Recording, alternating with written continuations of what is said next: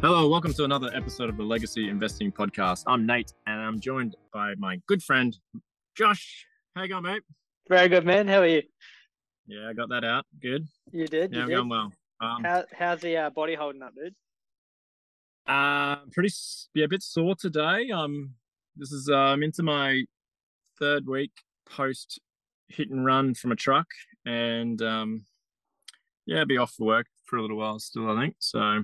Um, just recovering, and I think I'm able to just move around and dress myself now, which is nice. Yeah, man, that sounds good. Uh, I couldn't imagine the the horrific injury you've just gone through and still going through. So, um, you know, you're sitting in the car and you you're looking a lot more perky this week. I will say that. But yeah, um, it's awesome. It's awesome that you're you're uh, on the on the right path of getting better. So Yeah, we'll just see how things go as I start. Like, um, like I still, pro- I'm still not walking great. You know, like the still pretty limpy and um, shoulder, shoulders. Uh, I got to go get a bit more investigation on the shoulder to find out what's um, what the plan of attack is on that. But yeah, look, we'll we'll, we'll get better. I'm I'm in the right field. yeah, So, um, good. yeah, we'll get guys. Cool, mate. Well, what's been going on in your world? Um, I'm in my last week of uh, uni, last week of study, I guess, um, before before exams. So I am super super keen to um to be done for the year. Um, and we're oh, on a personal level, we're buying a uh, van so we can uh, deck it out as a camper. And um, so if anybody wants to buy a Rav Four, feel free to get a hold of me. uh, nah, yeah, no, it's been good. been you good. need a new need a new car too, do you, to, to tow tow it or? Oh no, you're buying a van. You know, you do you mean a caravan or a van? Oh no, a um a van like a a, Oh, a. Volkswagen uh T5 Yep. transporter. Yeah, Yeah, okay. yeah. Good stuff. Keen. Exciting, mate. Exciting. Yeah, good times. Well, mate, let's talk shop. We're going to uh, have a dive. There's been a fair bit going on in the markets again. It's up and down, and uh, the Fed came out last week. Um, actually, was it the Fed coming out last week? I think the, we got the inflation numbers last week, and again, it shocked. I guess it shocked the market. The inflation data was a little bit worse than expected uh, again, and um, the we had a huge sell-off in the market in the US overnight, followed by within the same session a massive finish. So I think it was about a six percent swing there. So yeah, um, try and under, yeah, try and understand that. But uh, we've been talking like um, you, why don't you just just tell us a little bit what you're saying off air there about the um the Buffett indicator because I thought that was really interesting. The Buffett um, the- indicator, almost. The Buffett indicator, yeah, yeah, yeah, Um, it's on its way down. yeah, yeah. So um, we're having a look at that because uh, well, a quick one. It's it's a Buffett indicator. That's what that's what the uh, nickname's been given after Warren Buffett had come out and um talked about um his what he expects uh you know a, a reasonable range for the total US market cap versus the GDP, which is essentially it's essentially going this is what the market is worth like this is what the companies are worth and this is what the GDP that they create is. So it's a, it's a good indicator to see if things are overpriced or underpriced. Um, and essentially, Warren Buffett said that a 75 to 90% range, um, he believes is means that the the market, the stock market, all the companies making up the stock market, is uh, as a macro level reasonably priced. And what that means um, is that you know the the market capitalization of all the businesses that make up the total US market um, is 75 to 90 percent the price of the actual GDP that they create, which makes sense because you wouldn't expect the companies to be worth more than the GDP they create. Um, so he also said that over 120% suggests that the stock market is overvalued. Um, and I was just Mm. looking at it. Um, we haven't seen 120%, uh, well, under 120%. We've seen it a number of times, very, very, very quickly. Um, but between 2016 and now, it's it's gotten down to under 120%. Uh, it looks to be two times. Once back in 2018, uh, 2018, I think it was, and then once again uh, during COVID, very very quickly dropped under 120. But it hasn't gone under 100 since like 2013 or 2014. So that would um, that would say that we've had a very overpriced market according to this one single mm. it's only one single indicator right but um just to give you a bit of a um, understanding of it it's it's gone above 100 three times in history. It went above 100 um, right before the 2000 tech bubble and then it crashed hard as we know. Um, and then the indicator went back to like roughly you know 70 75 which is a buy range according to what buffett would say. Um, the next time it went above 100 was right before 2008 and then we've seen a big another big stock market crash where the buffett indicator went down to 50 so that says that the the stock market's you know, market capitalization is 50% of gdp and that's very much a buy range and and buffett has said you know during that period you could spin around and throw a dart at a board and whatever dart the company landed on, well, you know, a, a board full of companies, whatever that, whatever the dart landed on was a steal. Um, so that goes to say a lot if he's saying that. But yeah, the third time in history it's gone above 100 was roughly uh, in 2013, and it has not gone under 100 since then. We actually seen for a very first time in history it cracked 200% of GDP. Um, and that was in uh, 2021. And since then, it's come off the heat very hard, back to 145 percent of GDP. So it's it's it's on a steep, steep downhill trend at the moment. So historically, we're still pretty expensive, really. If you're looking at um, you know, history there, and you, you was mentioning we've really only gone above 100 three times. Mm-hmm. Um, you know, the dot com um, and the most recent one was, well, I guess this one. And then you're saying we're going above 200. So, yeah, I mean, it's obviously come off a long way there if you're just looking at that statistic itself. Um, but, you know, we were mentioning, you know, although that broad market still seems high, there is some pretty um, good companies here who are, you know, individually looking pretty cheap. You know, we're, we're looking, we're discussing, we're getting off topic here, mate, because we want to get into these other two companies. But just really quickly, we, you know, Meta, Meta's sitting at a, a P of 10 and a half, which is just mind blowing. Um, it's nuts. So, yeah, just a really low PE. Hey, so I guess, I guess that tells you something that the market's not overly impressed and maybe, maybe they believe their earnings are going to really be impacted moving forward. Uh, so, yeah, it's it's maybe telling you something. But again, you we look for these mis, mismatchings and mispricings in the market um, as potential opportunities, but you got to do your do your homework. Exactly, exactly, and a big one in that, you know, we talk about events, and um, events is when we want to be buying companies. Um, and there's three main type of events, you know, like company specific events, um, industry specific events, or you know, macro events which affect the whole economy. And um, you know, a number of good investors have said that macro big events such as recessions that affect the whole economy, they're the they're the ones that we love as as you know legacy style investors because um, at the end of the day, whether or not a company is you know specifically being affected, the the share price is coming off hard because everybody's fearful in fear mode and selling, you know, and especially now with yeah. um, so many ETFs, you know, you sell an ETF, you are actually selling, you know, however many companies are on that ETF that you buy. So every time somebody sells an ETF, you're selling 200 companies, and all those companies are being mm. affected mm. by that sale. So um, mm. it's yeah, it's interesting. So um, we're still at a very high valuation according to the Buffett indicator.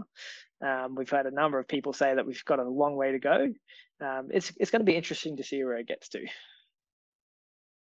Yes, well, watch this space, um, mate. Let's get into our companies because there's a couple of companies that we looked at. We're we're heading over here. We're going to stay here in the ASX in Australia. Here, a couple of companies we've spoken about in the past. Codan, uh, one of them. Uh, I'll get you to to give us a brief uh, summary of that. It's in your space. You, you know this one pretty well.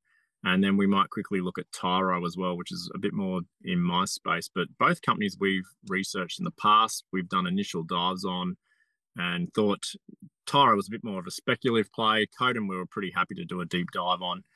Uh, had good numbers and sort of ticked a lot of the boxes that we we like to look at. But mate, give us a brief, I guess, description of of um, Codan and what they do. Yeah, so um, yeah, Codan. Um, so a quick one of what they do. Uh, what I'm going to do is go through uh, the initial dive we did. We started doing our deeper dive, but we got pulled off track just to go off track of what we're talking about. um, we kind of uh, stopped when uh, McGurk, uh, Donald McGurk, who's the CEO, left at the start of this year, and we, we kind of took a back pedal on our research um, because we know that you know that's that's a not a red flag, but it's something that we want to look into before we continue on. And then we kind of never got back to it, right? So, um, yeah, Codan, what does a company do? Basically, they sell metal detectors. They're in the communi- uh, communications industry and tracking solutions. Um, uh, and they have equipment in more than 150 companies essentially. Um, they're in the military uh, space, they're in the mining space, um, and government space. But we like them more so. The, the, communications is heavily in the military across Australia, across uh, the US, um, and a bunch of other countries. Um, their their their tracking solutions. They do a lot of like GPS underground GPS stuff um, for underground vehicles, um, especially in the safety space, so that you know like you you're not going to have accidents underground because the vehicles know where each other are, especially you know dark underground areas around bends and stuff. That's that's what I looked into a bit with their mining um, area, but we really like their military sector and their gold mining sector, which is metal detectors. Um, we come across them uh, because I I know Minelab. I've I've uh, in the EOD space before, um, in the explosive ordnance space before. I've used Minelabs. Um, they're good pieces of equipment, um, and and I didn't know who made them, but I believe we got to a point where we realized who made them, and that kind of got us interested to look into it a bit more. Um, so they they have Minelab. They own Minelab, which are in Australian Defence Force, US Defence Force, I believe, in some um, European Defence Forces as well. But their major sector is gold mining, and they have a lot of gold mining equipment. Um, um and because of that, where that's where most of their revenue comes from. Uh, a lot of their revenues or uh, income is based on uh, not heavily, but it's based around the gold price at the time. Because obviously, when gold goes up, more people want to prospect for gold, um, and that will affect their revenue because more people are buying and so forth. So that's just a little bit around what they do um, in a very roundabout way. yeah, so I mean, this company's been absolutely smashed this year, along with a lot of companies, but it's gone from um, around well, it was almost twenty dollars back in was it last year, and it's now sitting at you know pretty juicy five dollars if you just if you're just sort of going uh, according to um looking at share price. But yeah we got up to really close just touched over 1950 back in july last year and it's just really had a pretty miserable downward trend since then. And uh, i think this one was being a little bit pulled into that sort of you know high growth stock and potentially that sort of almost thrown into that tech sector which um it's not really but you mentioned what they do, and and we we see that you know they're really good spaces to be in. I think defense at the moment is a really good space moving forward, just with the with the world geopolitical um, tensions in the world. It, it's a really nice part of their business, and it's a really massively growing part of their business. Um, their their results this year were actually really fantastic when they uh, released, and um, I guess part of their maybe their drawdown has been that the gold detection side has been pretty miserable in the last 12 months. I think it was down um, almost 20%, whereas their their uh, communication side, which is the one that you're talking about, up 150 but 3% in the year. So they're really trying to build that. They've made a couple of acquisitions. Yeah, gold was down 20%, or, or metal detection, I should say, was down 20%. Yeah. Um, and the communication side of the business up 153%. And that really looks to be the, the section of their business that is growing really, really nicely. Uh, in their presentation, they've talked about they've already got some great sales um, moving forward into the next year as well. So it's a, it's a great one to come back and revisit, I reckon, mate. Like it's, you know, especially with the share price really going down. Obviously, that's one of the last things we look at. Um, the earnings per share um, has been growing. It looks like it's, you know, so even given that the share price has come down, their earnings per share uh, went up again this year. So last year was $2. Uh, so that's sales. Uh, earnings per share was 54 cents. It's gone up to 56 cents. Uh, only modest, yep. uh, I guess, growth, but in a time where they've had like a fair bit of headwinds, they, they've still been managed to grow the business, and the share price has been absolutely, you know, they're down almost seventy five percent. So, yeah, definitely. And, and, and his, historically, we're on a really really low PE here. They're they're sitting at about nine, I believe. Is that right? Am I right on that? Nine. Uh, they've obviously had highs of around thirty over over the last ten years as well. So it, historically very low PE at the moment. Um, and looks like their earnings will, in their presentation, they're talking about their earnings continually growing. They haven't really mentioned in their outlook that they are going to be um, going backwards. So, yeah, some pretty pretty nice stuff in that presentation from this year. Yeah, yeah. Well, you nailed a, a couple of good points there because um, mentioning their their PE, that was one of their major fails when we were doing our initial dive. Um, yeah. When we did the initial dive, and we're looking over a year ago now, um, their their price to earnings at that time were all time highs of 32. Um, and we had their historic middle range of price to earnings around 12 to 15, um, with a, a low range of seven. So we're currently sitting very, very close to the lowest PE they've had in a while. Um, so that that that is nice to see. Um, obviously, having their price come down by roughly 75% helps that a lot.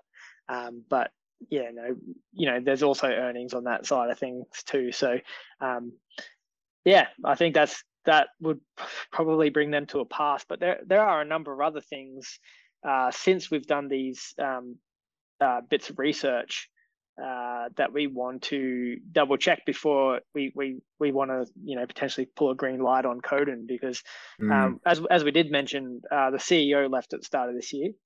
Um, and from a quick bit of research back when it happened and a quick bit of research now um, that was purely a retirement play. Um, but as we know you know we want to we want to have a CEO with a good track record because management team is important in any investment. So um, that's definitely one thing that we've added onto the list that we want to um, take a look at before we we carry on. Yeah, I think the management thing would be the most important thing. Um, they, like you said, they had the CEO, but they had a few different, um, couple of directors change as well. The, the company secretary, and and on the surface, all looked like retirements. Yeah, I mean, again, the presentation was really good. Their outlook actually looks really good. They're they're predicting a better better second half or a better financial year 23. Uh, looks like Minelab sales may not be as good. That might have something to do with the um, ceasing of selling in Russia. Uh, they talked about, which was about a $15 million hit for them. Yep. Uh, but it all looks pretty good. Uh, you know, obviously the presentation, you see what they want you to see, so it's good to go under the hood and look a bit deeper. But mate, I reckon this is one that we can maybe re-engage that deep dive on and figure out you know, is the CEO leaving?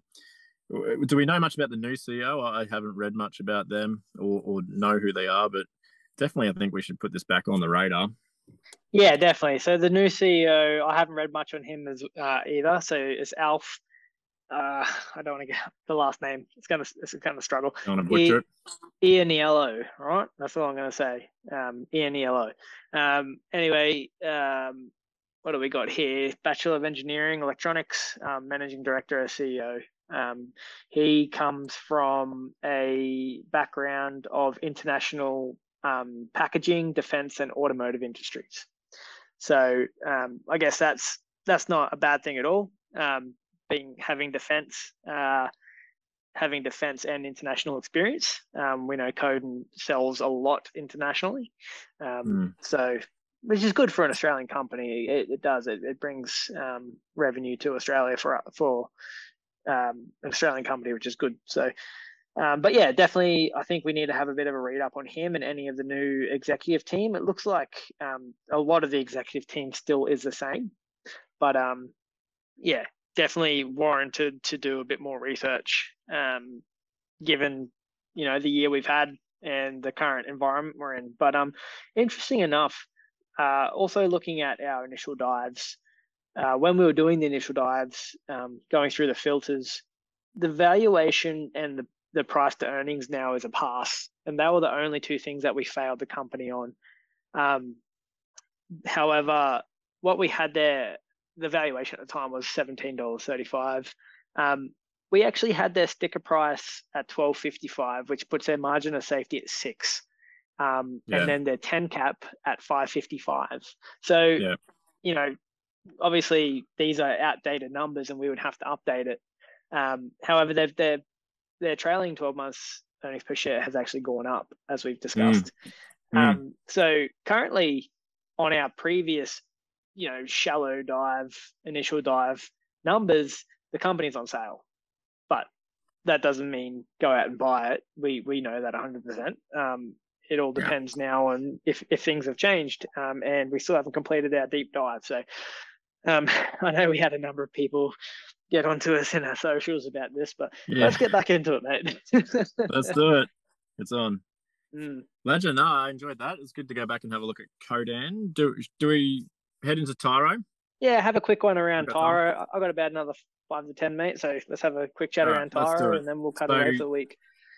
Yep, Tyro is a payments, I guess, a payments business, almost like a digital bank, I guess, if people can think of it that way. They do the, uh, if you think about if you go to a cafe or a a massage place or a you know OT or dentist that, that you have the terminals that sit on the the reception benches.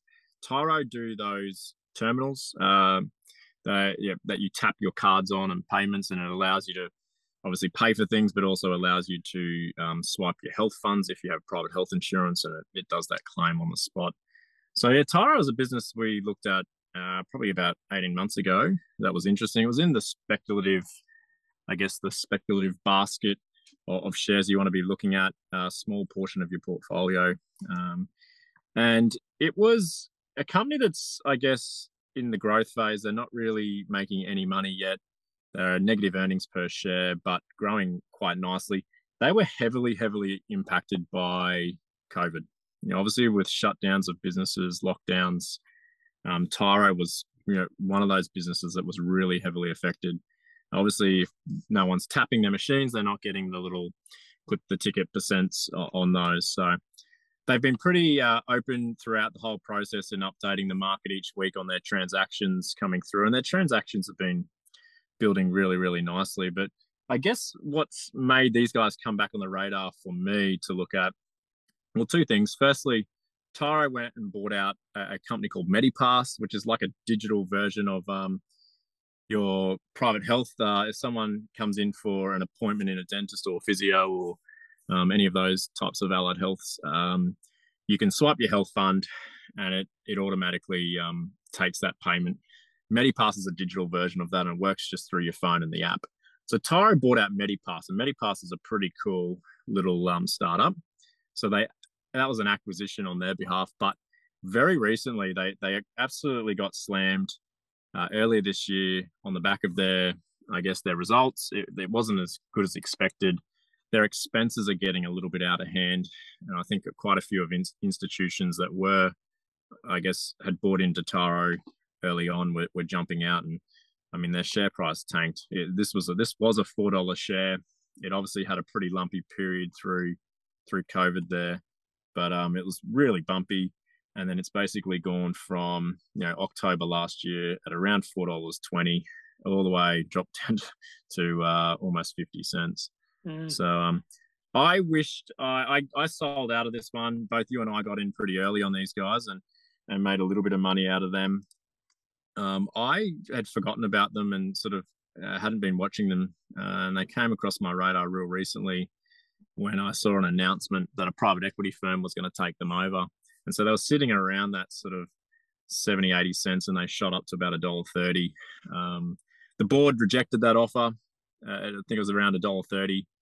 Um, so they've been humming around there for a little bit. But just today, uh, Westpac and Tyro have come out and announced that Westpac are looking to acquire 100% of Tyro. So mm. interesting, interesting news story there today. I guess Westpac probably see Tyro in that terminal space uh, as a a, I guess a decent competitor, but also maybe um, an add-on for Westpac and their small businesses side of their business themselves to to add to I guess their current customers. Um, but very interesting. Yeah, mate. Yeah, I, I agree. I think um, you know I I eh, next time anybody listening in Australia obviously goes out and, and taps their card on a machine, I I I recommend having a look at the machine because I, I still I still am surprised how many times I see Tyro, right? So clearly they have some sort of market, you know, they got their fingers in the pies in the right places mm. a lot. So like, you know, the few good things about this company, there's there's no long-term debt anymore. Um, you know, there's there there is a substantial equity in the company. Um, you've discussed they they aren't profitable yet. Um, so it is it's not a legacy investing style company, but we we kind of see this company as being a decent, you know, little company to potentially put into the um, risky business portfolio. I think it's a good news story to have, you know, Westpac want to buy them. Um, you know, Westpac's obviously a very, very big market cap in the Australian Stock Exchange. Um, mm. And that just therefore gives uh, capital uh, for areas that need need growth and so forth. So it, it could see Tyro, um, it could see Tyro go very successful in the future, or whether or not um, it gets absorbed under Westpac, we don't know. Um, but hey, like it's an interesting story. It's an interesting news story. I think once again, like it's a it's a good it's a good one to keep an eye on moving forward. You've done a lot more research into into Tyro. I know we both got in and got out, um, but it's an interesting company. It's an interesting interesting company. Yeah, look, I'm pretty happy with my sell a while ago. Uh, I there was some big uh, shareholders that were selling out big parcels of um, shares, and it, that made me a little bit nervous. I guess they haven't. I mean, they've been around privately for a long time, and they've been a pretty well managed company um, on the surface. They just haven't been able to get their expenses under control uh, through this period, and I think that in that last sort of presentation really scared a lot of people off. I don't quote me on this, but I believe is it uh, the owner of um, Atlassian Cannon Brooks. He's a he's a shareholder, and he has he's all for the sale of um, Tyro or to, for them to accept a um, a bid. Mm-hmm. So that'd be interesting to see what happens there. I, I wasn't aware that he was a, a shareholder. Um, but yeah, it probably would have been a pretty nice trade in here somewhere. I think for a short term trader. Uh, interesting business, uh, nice nice story. Um, but I'm pretty happy with my sell at this point. Yeah, I agree with you there, mate. cool. All right, I think we might call it there, man. Yeah, nice to go back and revisit some of these companies we've looked at in the past. We we should um, have a look at a couple other ones. And um, have you looked at uh, was it Nuix recently? No, I haven't. I'm not even. That was a little bloody what grab we did a, a while ago last year, wasn't it? So. Oh mate, they are a disaster. Mm-hmm. Absolute disaster. They're at yeah sixty five cents, but yeah, we will we'll leave that for another day. Yeah, I think we do. yeah. Thanks to all the listeners for tuning in to another episode of the Legacy Investing Podcast. I'm Nate, and we'll be back again next week. Thanks, mate. Cheers, mate. Look forward to it. Have a good one. All information on the Legacy Investing Podcast is the opinions of the hosts and is for educational and entertainment purposes only. It is not intended as a substitute for professional financial, legal, or tax advice. The hosts of the Legacy Investing Podcast and any contributors to the podcast are not financial professionals and are not aware of your personal financial circumstances. Before making any financial decisions, you should consult a licensed financial professional.